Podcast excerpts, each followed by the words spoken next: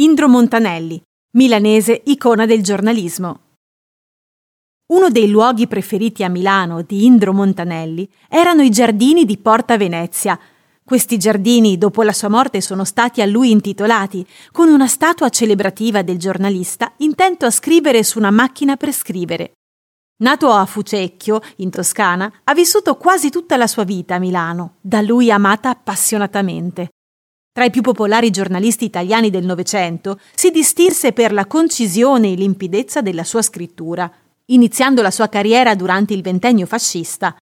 Successivamente fu per circa quattro decenni l'uomo simbolo del principale quotidiano italiano, il Corriere della Sera.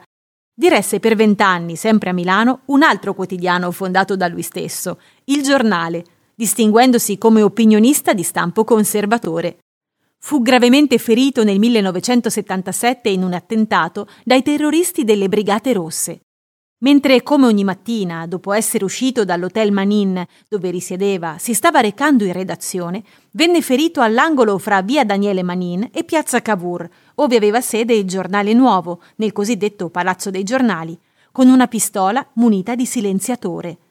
L'attentatore gli sparò otto colpi consecutivamente, colpendolo due volte alla gamba destra, una volta di striscio alla gamba sinistra e alla natica. Con l'entrata in politica di Silvio Berlusconi, da lui apertamente disapprovata, lasciò il giornale e nel marzo 1994 fondò La Voce, un quotidiano che chiuse tuttavia l'anno seguente.